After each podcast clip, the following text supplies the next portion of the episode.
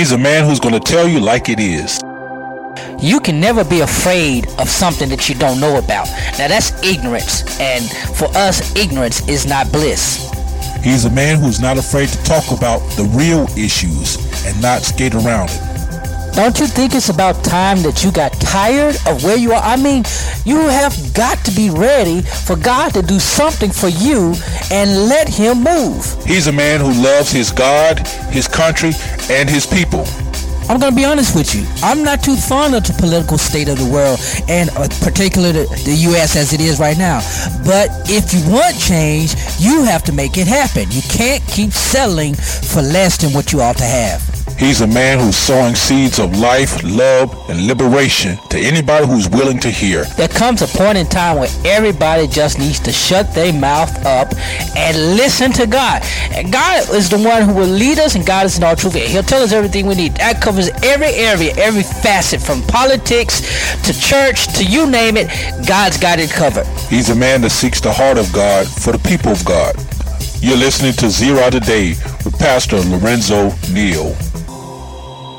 Hello and welcome to Zero Today. I am your humble host, Dr. Lorenzo Neal, hailing from Cajun Land, USA, here to present you with seeds of wisdom, insight, empowerment, and liberation, promoting a knowledge that's engaging and transforming and empowering you, our listeners, to knowing, being, impacting the world around you. And as always, you're welcome to join us on this illuminating journey. You do so following us on all our social media. On Facebook, we are the Zero Network on Facebook. Go there, listen to archive shows, like, and share. On Twitter, the show handle is at Zero Radio, and my personal handle at Lorenzo T. Neal. And wherever there is a podcast, we are available. Uh, so thank you so much for all you all you who have been listening and following. We appreciate you so much. Also, if you'd like to support us, do so by going to patreon.com slash Lorenzo T. Neal and for as little as a dollar a month you can support what we do here at Zero Radio and uh, on everything else that we do.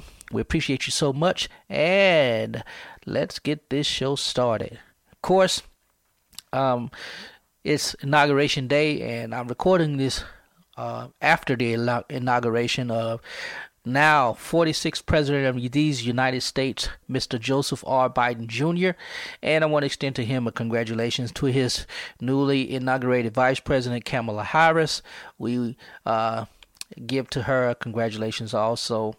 And to our outgoing administration, President Trump and uh, Vice President Pence, we wish them the very best as they uh, re enter civilian life and uh, I don't know what Trump has up his sleeves or anything of that nature, but uh, I already knew whatever he does, it is going to be worth the watch, and so um, um, we're not sure what they're going to do if they're going to uh, when the Senate reconvenes next week, what they're going to do, but we shall see. We shall see. But before we, before I get into um, what I think is going to happen under the Biden administration. At first, the last time I I did the show was the week uh, was actually January 6th. That was the day that the um, Congress was certifying the electoral college votes, and as I was recording the show, because I was late recording, uh, they had stormed the Capitol, and um, yeah, we all know what has happened since then. But what what has amazed me is the turnaround of President Trump. I, this is why I've, I've stated before, and I said say it now. I believe Trump was more playing a role than you know he was playing uh, a caricature of himself. We we know from before he was elected the kind of bigger than you know life kind of persona that he portrayed to to the media and that has not changed. Matter of fact, it was amplified. That character was amplified um, uh, during his presidency, and I think he played antagonist to a lot of the things that the general public both wanted and uh, wanted to see. They we've been bought into this world of uh, reality television and drama and all that. So it's become a part of our psyche, you know, and certain degree, we expect drama in just about every facet of our lives. Uh, you know, and so he, I think he played into that role, and I think because he played into that role, he wasn't able to be as presidential as we would have liked. But following that incident on January 6th, the last three speeches that he gave, the first one at the border in Texas, the second one, um, I can't recall exactly when the second one was, but then the last one was his farewell speech. But all three of those speeches were the most presidential sounding speeches uh, of his presidency. Now, I go to uh, several speeches early on in the first year of his presidency where he, he made, you know, he stuck to the script and he came across presidential. You know, every president has great speech writers, but President Trump, his his best performance was always live in front of audiences unscripted at his rallies. That's why thousands of people would go to his rallies because the brother, well, the man, not the brother, the man is is charismatic to a degree. You know, he could carry a crowd. I wouldn't have been surprised if he had been a preacher. You know, he may have wanted to, um, but he he could keep the attention of a crowd. He can he mesmerizes. He does the same thing President Obama did. He just did it in in not so grateful way. You know, President Obama and President Clinton they were very charismatic with their speaking, very relatable in their speaking, and Trump came across that very same way, except uh, the difference between those two and him is they were able to do it behind the scenes. They were able to do it, you know, unscripted. Trump couldn't do it unscripted. I mean, scripted. Uh, they could do it scripted as well as unscripted. Trump can only do it unscripted. But the last three speeches that he gave just this last week were the most presidential sounding. And in his farewell address, and I'll play a clip from that in a moment. But in his farewell address, he did really highlight what he had done for the country and and uh, some of the great things that he had he had done that needs to be recognized and uh, eventually they will be recognized they they will be recognized you know he he was president he although he was impeached twice he he he will be recognized as a president i don't know if he'll get a presidential library or not but eventually history will show that he had some accomplishments you know, they will also highlight the great disparity of his uh, presidency. But history will come to see. I mean, because the reality was we were doing very well uh, for three years under his administration uh, across the board, and, and that's something that needs to be highlighted. Whether we, I personally didn't like his morality, uh, pettiness, and all of that stuff, but aside from that, he he did do uh, a wonderful not I won't say wonderful. He did a good job. So I want to play a little bit of a clip, about four minutes of his farewell uh, address, and then I'm gonna come back, make some commentary, and then I will play a uh, clip of presidents presidents Clinton, Bush, and Obama as they share some words following the inauguration of Joe Biden. Everyone in the White House military office the teams of Marine One and Air Force One, every member of the armed forces, and state and local law enforcement all across our country. Most of all, I want to thank the American people. To serve as your president has been an honor beyond description. Thank you for this extraordinary privilege, and that's what it is a great privilege and a great honor. We must never forget that while Americans will always have our disagreements, we are a nation of incredible, decent, faithful, and peace loving citizens who all want our country to thrive and flourish and be very, very successful and good. We are a truly magnificent nation. All Americans were horrified by the assault on our Capitol. Political violence is an attack on everything we cherish as Americans. It can never be tolerated. Now more than ever, we must unite.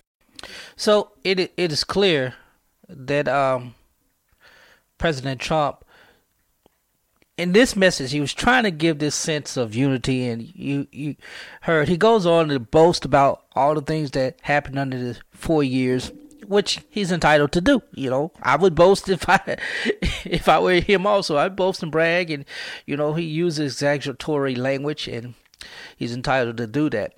But it was good hearing that tone. And I think if he had used that tone during the campaign, uh, he would have gotten reelected truly reelected um, because he sounded presidential. Um, if he had, instead of just being Trump, he would have gotten reelected. This is the kind of language and the tone that Americans expect to hear from presidents, from leaders, and you know that's what they expect to hear. They don't generally like the show offish, standoffish tone, even though we like to see it done you know, we we play into the banter back and forth, uh, uh, the left and the right, the Republicans and the Democrats. We play into that banter, but when it really comes down to it, we want them to sound like that. We want them to sound like, hey, yeah, I may sound, you know, I may make speeches like this, or I may do all of that, but really, I'm I'm I'm about the people. And unfortunately, Thanks to Twitter aiding and abetting him, he was able to do that. And for for Twitter, Facebook, and all those other social media platforms that banned him or disabled him or whatever they did, uh, that goes to show you um, that they benefited from him for four, well, five years from the moment he announced uh, until the the last days of his presidency. They benefited from him. People joined Twitter because of President Trump. People retweeted. People people looked at Twitter just to see what he was going to tweet. And then they had the nerve to do that. That that's so uh, I don't even know what to say. The same thing with uh, mainstream media. CNN in particular. They benefited. MSNBC, they benefited. Fox News, they benefited from him as a candidate uh, during the primaries uh, of 2015 2016. They benefited from this guy. The entire four years, the only thing that they had was Trump. They drove people into frenzies because of this man on both sides. You you had people uh, who were becoming Trump supporters because, you know, he was like, yeah, it's fake news. And it was, you know, I won't say fake news, but it was mostly misleading, intentional misinformation given. And they knew it, but they profited from it. And uh, it's gonna be it's gonna be very interesting to see how they're going to how they're going to do uh, under uh, President Biden. I I I think they'll have to find antagonists in the Congress, and they'll have to play up the the the banter between uh, Congress, the left and the right, uh, because I Biden is Biden is a status quo politician. Um, and that's what we're going to see. We're not going to see much leadership from him. That's just the reality. We're not going to see much leadership from him. We are going to see a traditional statesman who's going to do his best to make sure that the party that got him elected gets the benefits of his election and to make sure that he stays uh, out of the fray of the craziness, stays just above the craziness to still come across as presidential. He's not going to be a leader. And now, contrast that with President Trump, who accidentally became a leader.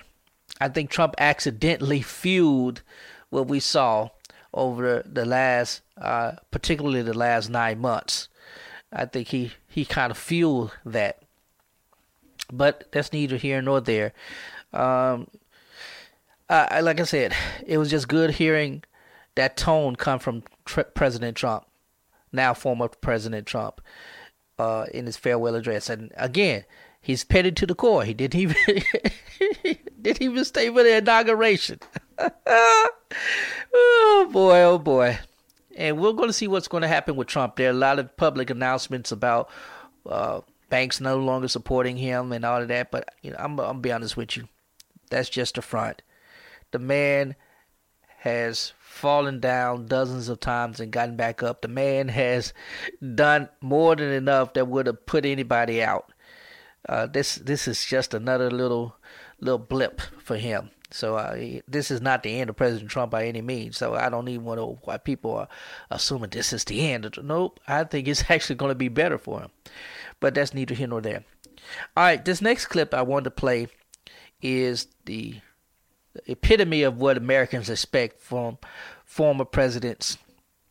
With the persons of former presidents Clinton, former President Bush, and former President Obama, as they um, provide words of wisdom, I guess you can say, to incoming or new President Joe Biden. So I'm gonna play this clip and I uh, provide a little commentary, and then we'll take a break and get into the subject of the day. Here are Presidents Bill Clinton, George Bush, and Barack Obama. Well, good evening, America.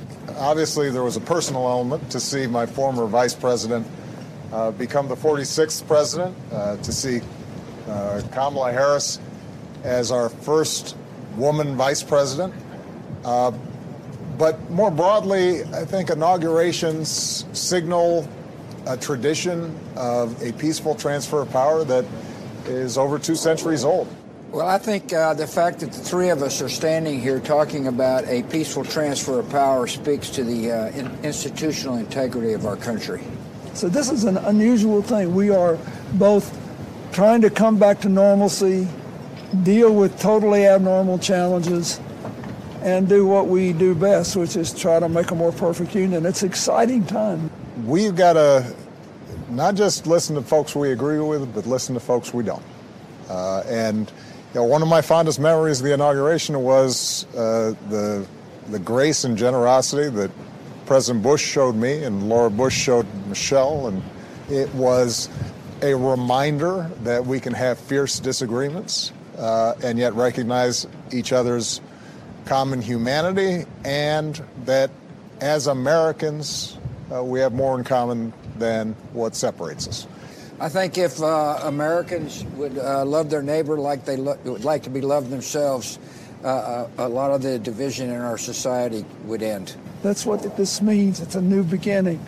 And everybody needs to get off their high horse and reach out to their friends and neighbors and try to make it possible. If in fact, as George said, we're looking for what binds us together. Uh, the American people are strong, they're tough, uh, they can get through hardship, uh, and uh, there's no problem they can't solve when we're working together. I think that was the theme of Joe's inaugural speech, and I think all of us discovered that we're at our best when we're all moving in the same direction. America's a generous country with people with great hearts. All three of us were lucky to be the president of this country. Uh, Mr. President, uh, I'm pulling for your success. Your success is our country's success, and God bless you. I'm glad you're there, and I wish you well. You have spoken for us today. Now you will lead for us, and we're ready to march with you. Good luck. God bless you. Joe, I'm proud of you, uh, and you and Kamala uh, need to know that you've got all of us here rooting for your success, keeping you in our prayers, uh, and we will be available in any ways that we can as citizens to, uh, to help you guide our country forward. Uh, we wish you Godspeed. Now, and, and as I said, that's how people expect their presidents to sound. They sounded gracious, they sounded humble, they sounded um, very respectful towards each other and towards uh, their relationship with um, the people of America. And um, it, it's always good to, to, to hear that. It's always good. And one thing I am, I think Trump will fall into that. He fall in, you know, it may take a year or two, but he's going to be welcomed into the bunch. You know, eventually he'll show up at state funerals and state meeting. You know, uh, he'll be recognized. He'll he'll fall in line because unless the Senate convicts and says he can no longer share in any of uh, the benefits of former presidents or run for elected office of any elected office at any level. Um, unless they do that, I think he's going to fall in line. He's going to become a, a statesman in his post presidency. We we we see uh, we've seen post presidencies do wonderful. Uh, Jimmy Carter is one. Um, of course, um, Bill Clinton. it's, he he he's he's gotten very wealthy.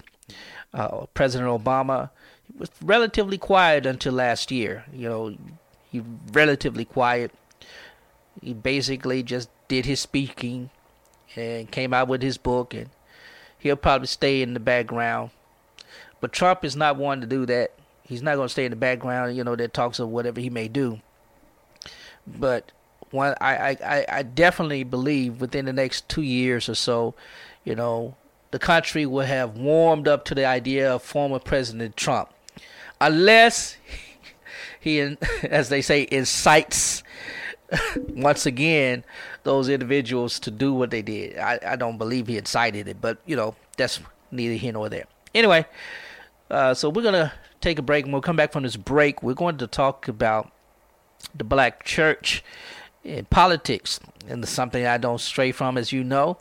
But um, going to talk about Barna's new um, research into Black Americans and the Black church and Black politics or, or politics.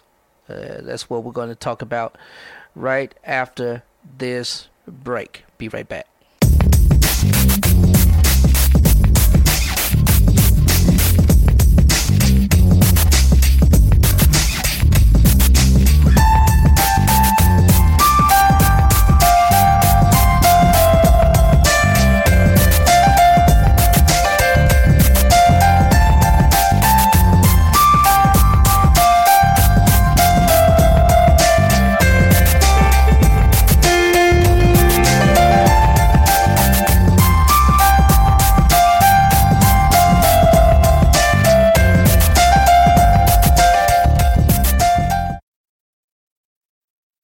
May find it hard to believe, but at one point in your life, you're going to need access to reliable legal services. Legal issues can be confusing, complicated, and even a bit embarrassing.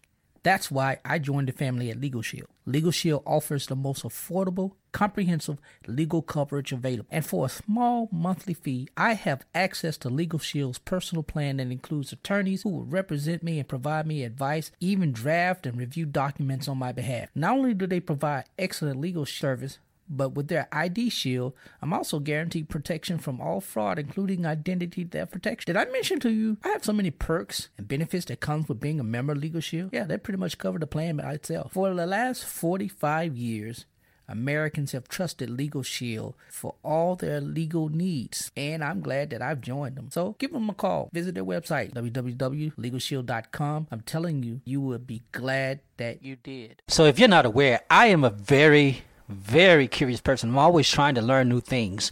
And um, so I recently learned about Skillshare and it's opened up so many doors for me on learning how to be a better creative person. I've learned, I've taken classes on uh, creative writing, on my podcasting, on my YouTube videos, all of that. It has come in handy. And I would strongly recommend you if you are trying to improve on any skill that you have and you want to go from being a hobby to uh, make it a pro, I, I, I want to invite you to go to Skillshare.com uh, Skillshare.com is where you can go to learn all kinds of things. They have workshops on everything that you can imagine photography, videography, uh, writing, anything that you can think of, you can find it on Skillshare. So, and I'm telling you, you're gonna you're gonna really love it. It's it's worth every single moment, every single class, and you'll you'll love it. You're great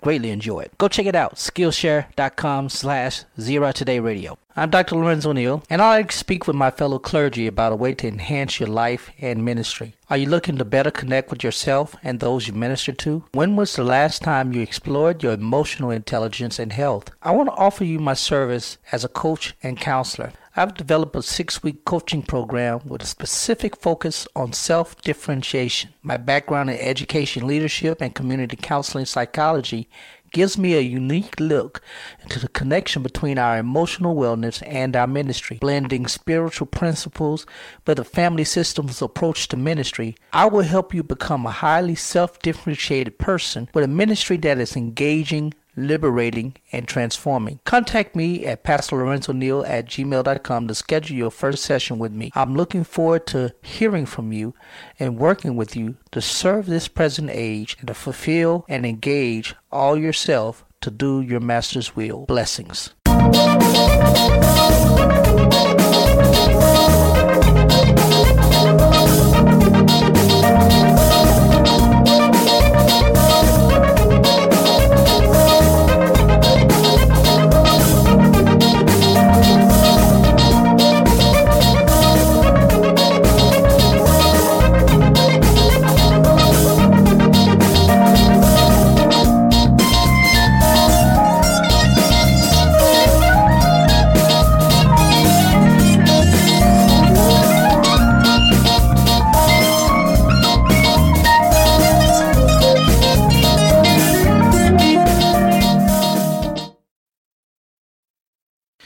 Hello and welcome back to Zero Today. I again am your humble host, Dr. Lorenzo Neal. Thank you so much for thinking it not robbery to tune into this podcast, this broadcast. Uh, I want to take a, give you the opportunity to take this moment to uh, share this broadcast across your social media. If you haven't done so, follow us on all of our social media on net Facebook, we are the Zero Network on Facebook and Twitter. Show handle at Zero Radio. My handle at Lorenzo T. Neal. Thank you so much. We appreciate it. So let's get into this topic that I really want to talk about. Uh, the Barna Research Group just released a study, uh, uh, some research that they conducted over a period of time in 2020, and they published some of the findings. And you can go to Barna com. Uh, research Black Church and Politics. You can find it. Uh, Barna, B A R N A dot com. Um, Black Church Research. But they released this um, following, uh, I guess, a very historic time in the Black Church, or in church overall. As the pandemic hit, we were not able to worship in person, so a lot of churches went virtual. There's still churches that are worshiping in person, you know, probably at very low capacity, but they're still there. Before as my church and other churches within our faithful communion, uh, mostly are all virtual. And uh, occasionally we do have persons that will come and sit in. that come and sit in during the virtual recording or stream and uh, yeah, I guess that counts as attendance. But anyway, a lot of, there's there's research that's been showing that since this uh, sheltering in place and pandemic, a lot of churches that have gone viral have uh, it's been quite challenging, right?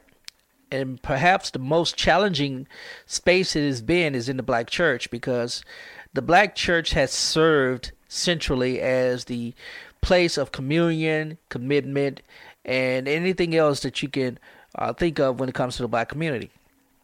And so, uh, Barna has released this study showing that black for Black Americans, the black church counters the feelings of politicalist, political powerlessness. Not only do they counter the uh, does it counter the uh, political powerlessness that black people feel, but they also um, that now it's forcing more people to get engaged with church and politics, black people. So let me read, uh, share a little bit of this article that uh, the research it was written about the research. Now this is from January twenty, January eighteenth is when it was published, so very recent. Um, and it starts off talking about the historic election of the Reverend Dr. Ralph Warnock, who is the pastor of Ebenezer Baptist Church, the historic Ebenezer Baptist Church in Atlanta, Georgia, on his historic election as the first black senator uh, from the state of Georgia. And as I stated in my last broadcast, there are still only three black senators in the U.S. Congress, in the U.S. Senate. Only three, two Democrat, one Republican. Um, and I, I question, I wonder how they will interact. How how will they support each other? Will they be brothers in arms, though they differ uh, ideologically?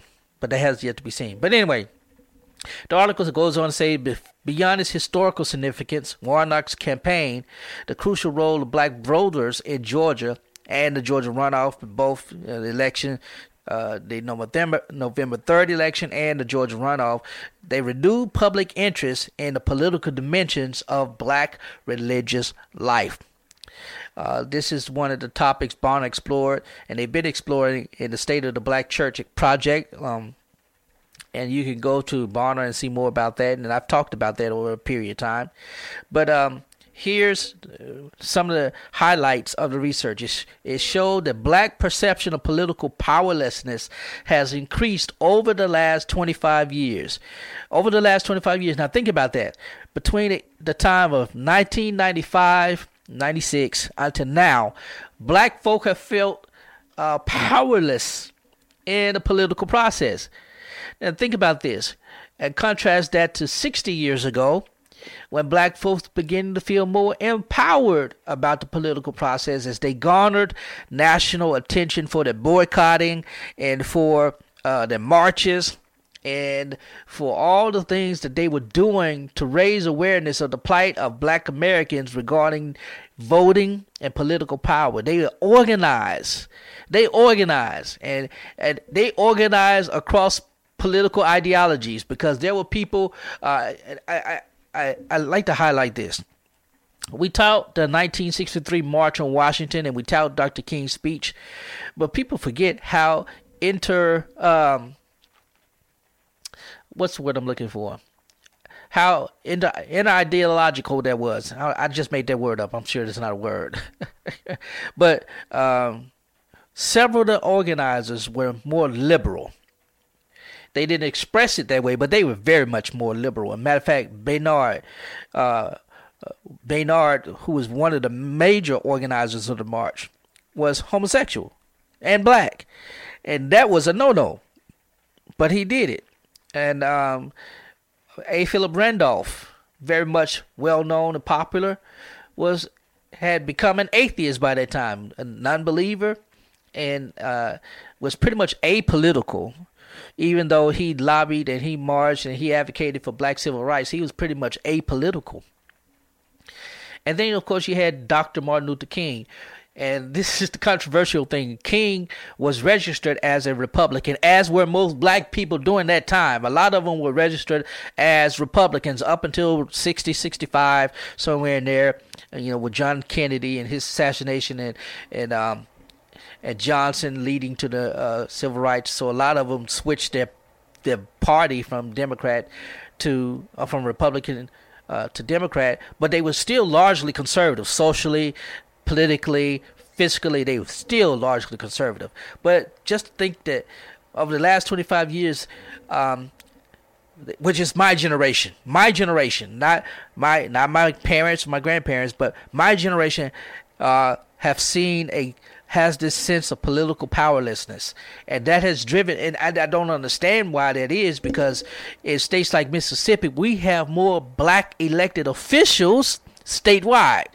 We have more black uh, mayors, black county supervisors, and etc. Black election commissioners all across the board. Uh, you know, we have more black uh, political leadership in states like Mississippi, Louisiana, Texas, and uh, now we see even Alabama and, and Georgia. It's definitely South Carolina, you know, and the Carolinas rather. Uh, we have more black political uh, figures, but we still have this sense of powerlessness. Uh, this is one of the most significant findings that Barna uh, discovered. Uh, black adults actually more likely express a sense of political disempowerment than they did as recently as the mid 90s. Uh, in '96, Barna discovered 61% of black America, uh, uh, black adults agree black people generally feel powerlessness. Now, the total level of agreement with that same sentiment has increased to nearly three quarters of black adults, roughly 73%, and 75% of black churchgoers. The increased perception of black powerlessness explains the efforts of black churches and parachurch organizations, parachurch organizations to promote policies and candidates that to fight voter suppression. And that's one of the things that um, helped raise um, Abrams to her her her level of uh, celebrity at the state. Stacey Abrams, uh, after she lost the the uh, election for governor in Georgia, openly stated that it was uh, voter suppression that led to that, and people bought onto that, brought bought into that, and uh, there was no real evidence to suggest it.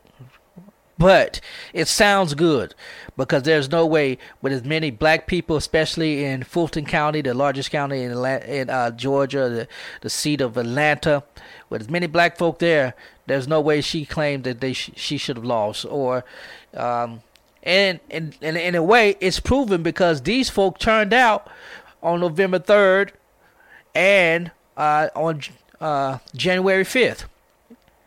So, you know.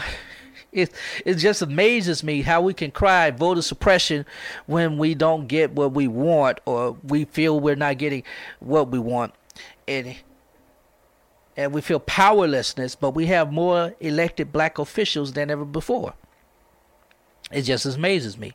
And you have to think about it. Congress, we still have a congressional black caucus. And that congressional black caucus is pretty much powerless. They don't do anything. They are not empowering, and yes, I am being very critical. I, I admire most of those people who are in there. I know most of them, and I admire what they're trying to do, but I still say they are stifled because they are part of the bougie crowd, you know. They are part of the status quo. They stay in line. They don't try to get out of line because they know it will it will hurt them politically. And guess what? It comes back and hurts black folk black folk feel disempowered because even the people they they elect to to be favorable towards them end up being disfavorable towards them. That's not the case across the board, but in a lot of cases it is. And you you know, some people may call it corruption. I just call it lazy. I just call it they're not trying to rock the boat. Um the, the article goes on to say two in three black adults say the black church offers comfort and control. Two thirds of black adults, 29% agree strongly, 36 agree somewhat, including 8 in 10 who are part of the black church, 37 agree strongly, 43 agree somewhat, say an association with the black church brings comfort as it is a place where black people have control in their lives. And this uh, point seems to be more popular uh, than it was 24 years ago in 1996. Half of black adults, roughly 50%, agreed that black church membership fostered a sense of comfort and control. Now, just think about this. Now, these people feel who uh, the same people who feel disenfranchised, disempowered, and you know all of that powerless when it comes to say in the black church, they have that sense of control. And I've always said this you go to a black church, especially back in the day, that was the only place black men felt respected. And that was the only place black men could operate in autonomy. And that was the only place black men and black women to, could display a sense of humanity to themselves outside of where they were, especially in the Jim Crow South. That's where that's where they went. They wore their Sunday best. And I'm not talking about the TV show. No, they went to church to feel distinguished. That's why it's always been if you were a preacher, you were, you, you know, that was a distinguished position. If you were a deacon, that was a distinguished position. You got to uh, function vicariously in a political sense. You got to elect the pastor. You got to elect, you know, to see how the deacon boy went. You got to give to support the church and whatever the church was going to do.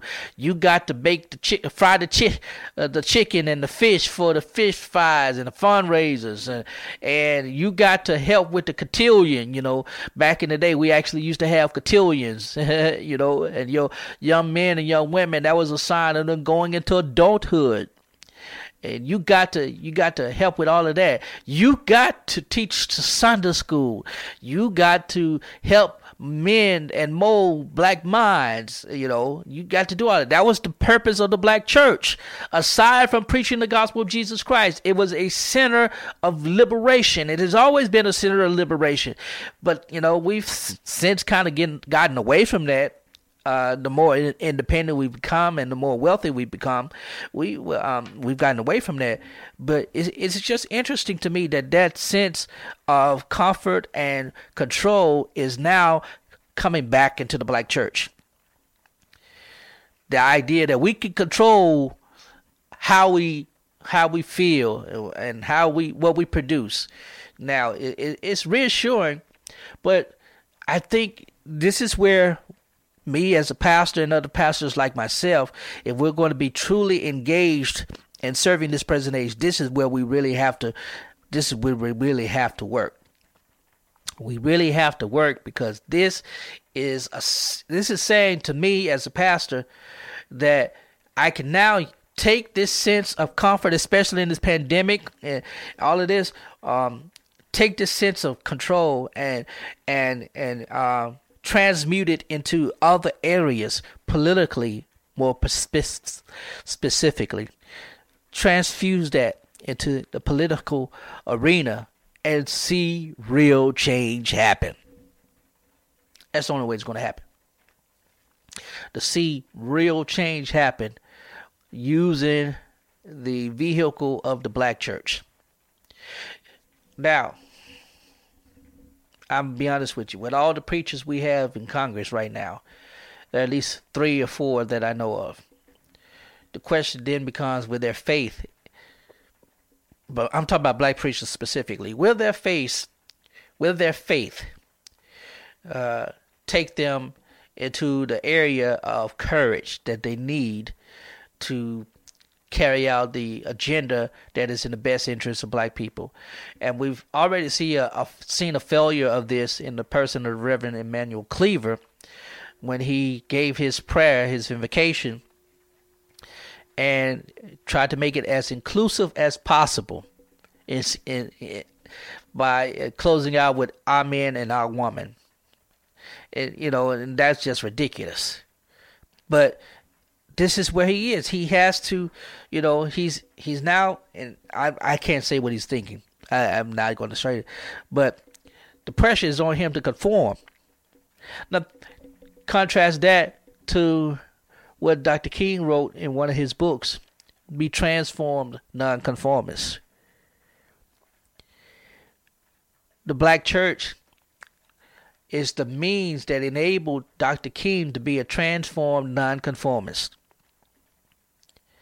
and to in effectively be a, an agitator to help people see that just staying in the status quo was doing more harm than help. And not to the white folk he was speaking to the black folk too.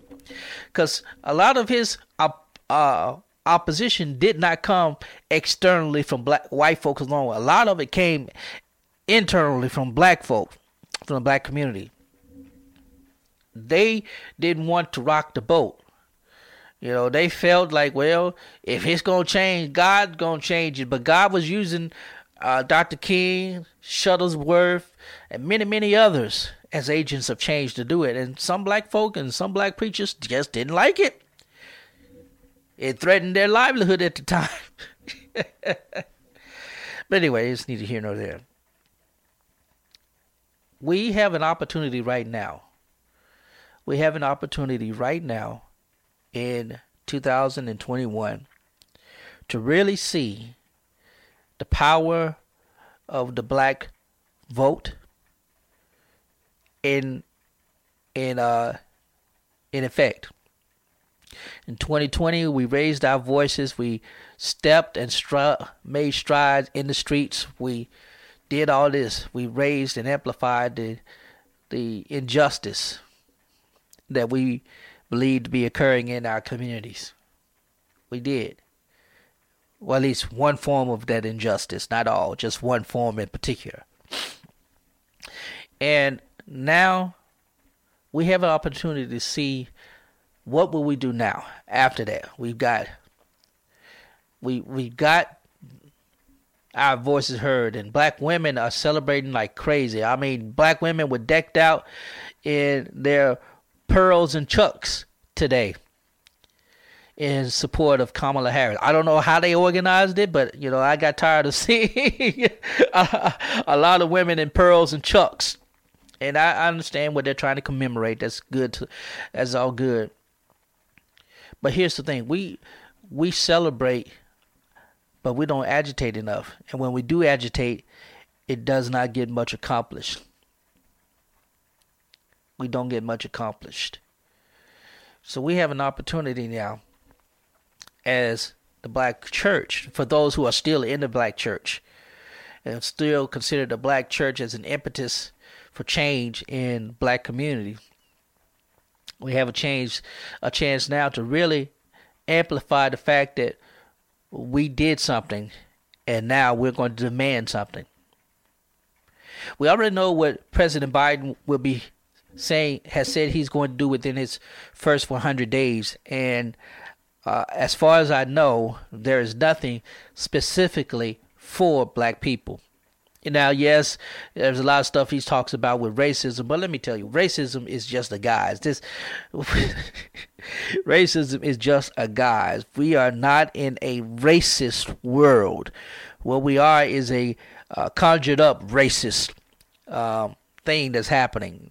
People, mostly the media, wants wants black folk to stay in this sense of victimhood, and it's a dangerous state because the longer you stay in victimhood, the more you will feel powerless when it comes to politics. You're going to always feel like you can't get anything done if you keep buying into the idea that you can't get anything done. And the only way something can be done if someone else does it for you. The efficacy in that is null. But that's neither here nor there. Uh, I'd love to hear what you think. If you don't mind, uh, you just um, wherever you're listening to this uh, broadcast, iHeartRadio, uh, i uh, iPod, iPod, what is it? podcast, iPodcast, what it's called, Apple, iTunes, wherever you're listening to this, feel free. You can email me, Pastor Lorenzo Neal at gmail.com, and leave me a comment if you like. Or if you're listening on the Zero Facebook page, yeah, just leave a comment there, and um, I'd love to hear what you think. But anyway, because I'm I'm running out of time. I didn't intend to go this long. Just I just want to remind you all. Yes, 2020 is over. The election cycle is over. All that is said and done. We have a new president. We have a new vice president. We've made history. That's all good. But if we really want to see change, we have to make it happen. We have to make this change happen. We cannot rely on President Biden. We cannot rely on Vice President Harris. We cannot rely on any politician whatsoever. We must trust God and we must be empowered within ourselves to do so. Anyway, I hope that you guys enjoyed that. And um, I hope that you keep listening. Not just kidding. But anyway, uh, if you have not done so, make sure you go to patreon.com slash Lorenzo T. Neal. Sign up to be a patron for little as a dollar a month. And um, you can see what we're doing and you can help do what we do. And uh, I keep saying I'm going to do products, but I, you know, it's not my thing. I'm working on a new book. Hopefully it'll be out shortly. And um, when that is done, you'll hear promotion about that. But make sure that if you haven't gotten a copy of my books, go go to uh, my website lorenzotneal.com, order a copy of books. They're also available on Amazon and uh, support this podcast. Listen for an upcoming episode of my other podcast, Be Your Differentiated Self. We'll be uploading uh, new content there. And we appreciate all your support and all that you're doing. Continue to pray for us, and we will pray for you. And having said all that, Dr. Neal is out. God bless ya. Peace.